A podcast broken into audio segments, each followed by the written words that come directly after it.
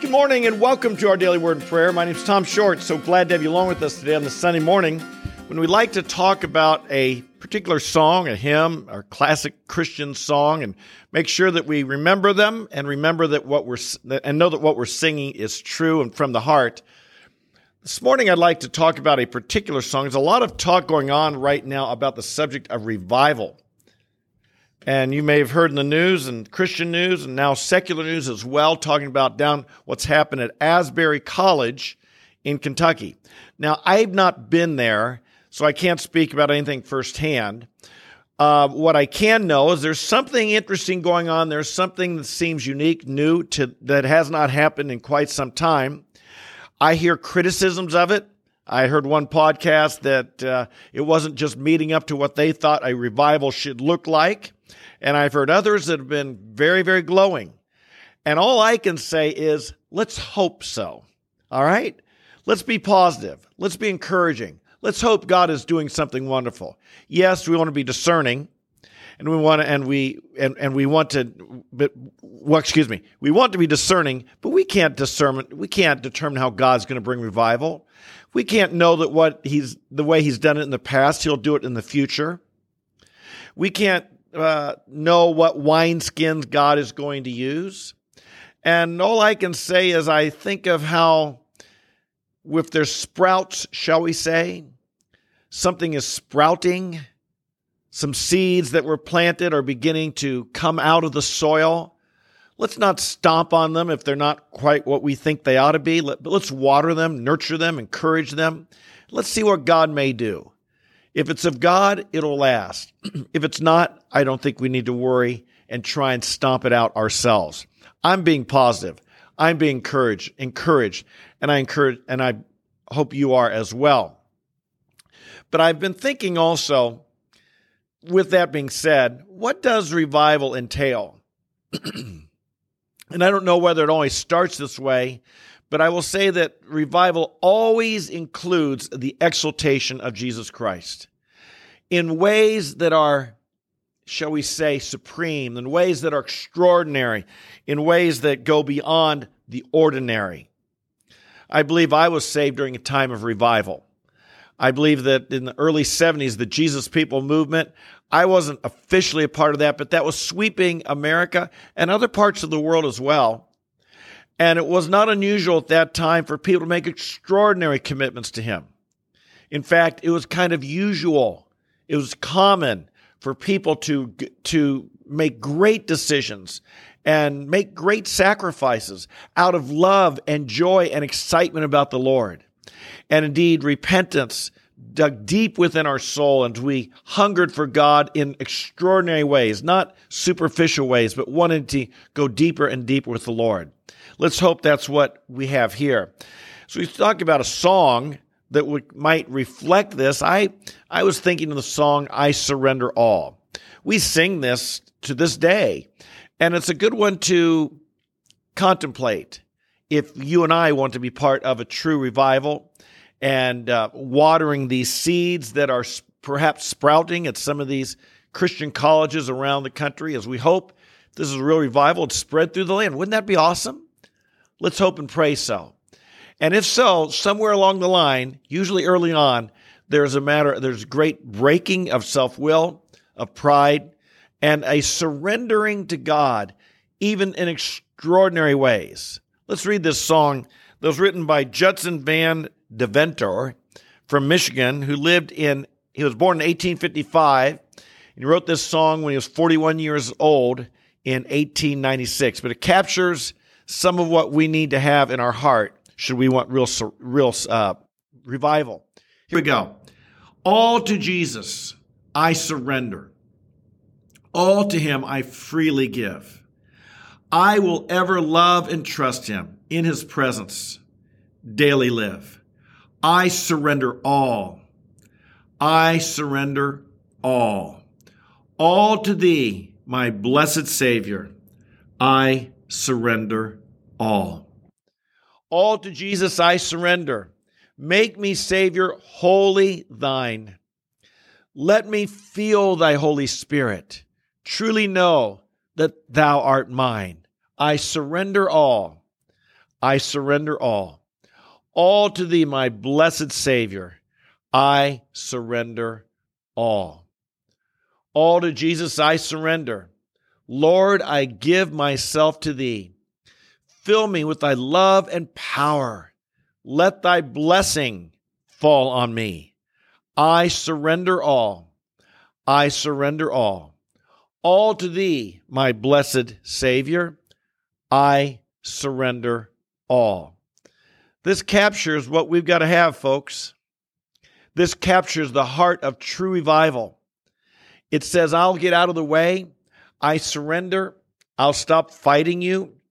Years ago, I've shared this before in our daily word and prayer here. If you've been with us before, one of the big decisions I made in my life many, many years ago was, saying, Lord, if you and I ever disagree, I'll just settle it right now up front. You're right and I'm wrong. It seems kind of ludicrous to have to even say it, doesn't it? To, but how often do we think we're right and we question God? And so we hold back. We question his love for us. We question his, the goodness of God. We question his commitment to us. We question if his way is really the right way, the best way.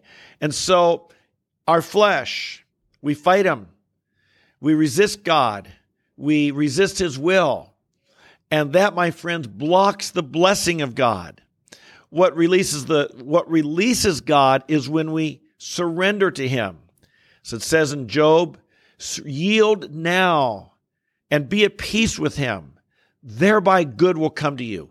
Yield to God. Surrender to God. Stop fighting God. And, and when we think of this, it involves every aspect of our life. Indeed, I'd ask you this morning are there parts of your life that are off limits to God? Parts of your life that you are keeping to yourself and say, Father, you can be, Jesus, you can be Lord of this area and you can be Lord here and I'll do this for you. But these other areas of my life, they're mine. I'm not surrendering here. Maybe it's your entertainment choices. Maybe it's your internet browsing practices. Maybe it's your money. Maybe it's some relationship that you just won't forgive somebody. You know God wants you to, but you just won't do it. What could it be? Maybe it's some, some area, some private area, something that you say, not surrendering there. Understand, my friend, this is the type thing that blocks revival. Getting serious with God in every way possible. This is what blocks revival is when we have areas that we won't surrender that are off limits to God. We read in uh, when when the perhaps the greatest revivalist of all time, I think of as John the Baptist. Now there could have been others. Jonah, he saw quite a revival there in Nineveh. But I think of John the Baptist who prepared the way for the Lord. He was the voice of one crying in the wilderness. Prepare the way of the Lord. Make his path straight. Every ravine shall be lifted up. Every mountain hill shall be brought low. This was the ministry of John the Baptist, preparing the way for Jesus, the greatest and ultimate, revive, ultimate revival all time. And what did John the Baptist, what was his heart cry? John 3, 3 verse 30. He said, He must increase. I must decrease. I often read that verse and I emphasize the word he uh, must. Excuse me, I emphasize the word must. He must increase. It's not optional. But for him to increase, I must decrease. Jesus, for Jesus to have more and more to be shining through my life, seen in my life, glorified in my life, he must be more and more and more. I must be less and less and less. They can't both work together. I can't be asserting my will more and having the will of Jesus in me more. We must decrease so that he can increase. This is the heart cry of revival. This is what happens when we when we want to see revival. And then I think also I'm reminded that worship is a big part of revival. That's that's exalting Jesus, is it not? Worship is to uh, declare who or what is of ultimate worth. It's so the word comes from the same root word, worth and worship, in the in the original language. And so when we think of exalting Jesus, as being of ultimate worth, worship, we must understand, is a lot more than just the song I sing. And we've come today, we've come today to think of worship as just something we do at the early part of our service as we're singing. No, that's not what worship is. Worship, Romans 12, verse 21, the ultimate worship. Therefore, I urge you, brethren, by the mercies of God, to offer your bodies a living and holy sacrifice acceptable to God, which is your spiritual service of worship. That's worship. True worship is to offer yourself to the Lord, offer your body, offer every bit of yourself. Holy, living and holy. You're alive, let Him make you alive and holy, not an unholy sacrifice, but Lord, I surrender all. I give you every bit. I am holy or set apart from the world, from the flesh, from the devil to be fully yours. That's worship. So, with this revival that we're reading about and hearing about, and again, I've not been there, I don't know. I'm going to hope for the best, and I'm going to believe that it's uh, one way or another. I know the church of God, the people of God, need to grow in understanding I surrender all. We need to grow in giving Jesus first place in everything, letting Him increase, even if it means we must decrease, and offering our bodies to Him, not justifying our sins, not excusing our sins, but dealing with them, repenting of them, finding the power of God to walk in the victories that we read about in Scripture, that are promised in Scripture. That is always a part of true revival. And I hope we experience it. Father in heaven, we bless you today. We hear of this potential revival down in Asbury and spreading to other places. How we pray for it, Lord.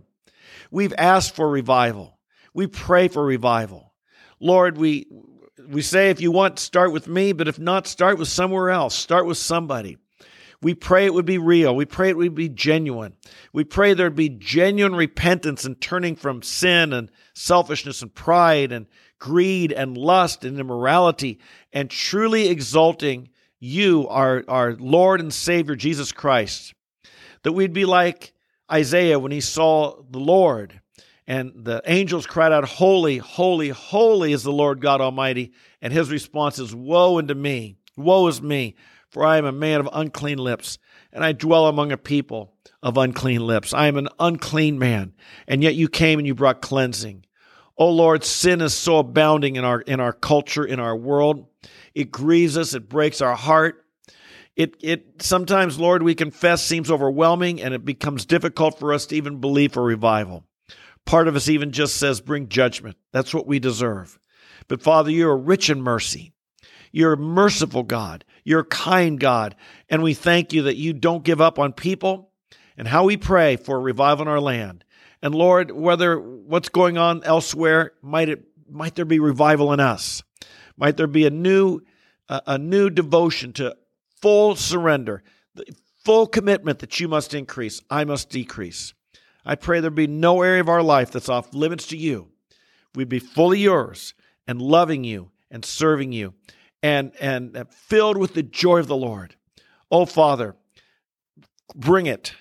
Bring it, we pray, and cleanse us. And we know, Lord, this is, a, this, this is kind of a dangerous prayer because you might touch areas of our life that are idols we don't even think about. And yet, Lord, we thank you if you do. It's for our good.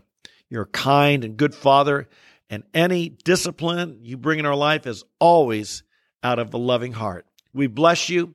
We love you. We surrender all in the name of Jesus to you. And we pray it in his name now. Amen, amen, and amen. Hey, thanks for being with me today. I hope you'll join us every day. And let's pray for revival. And I pray that's part that's one of the reasons I'm here every day because we know if we're going to see true change, we got to be in the Word of God every single day. So I hope you'll join me, be part of our community. If you're new, welcome. I hope you'll like the video, subscribe to the channel, share with your friends, and all of you know I love you.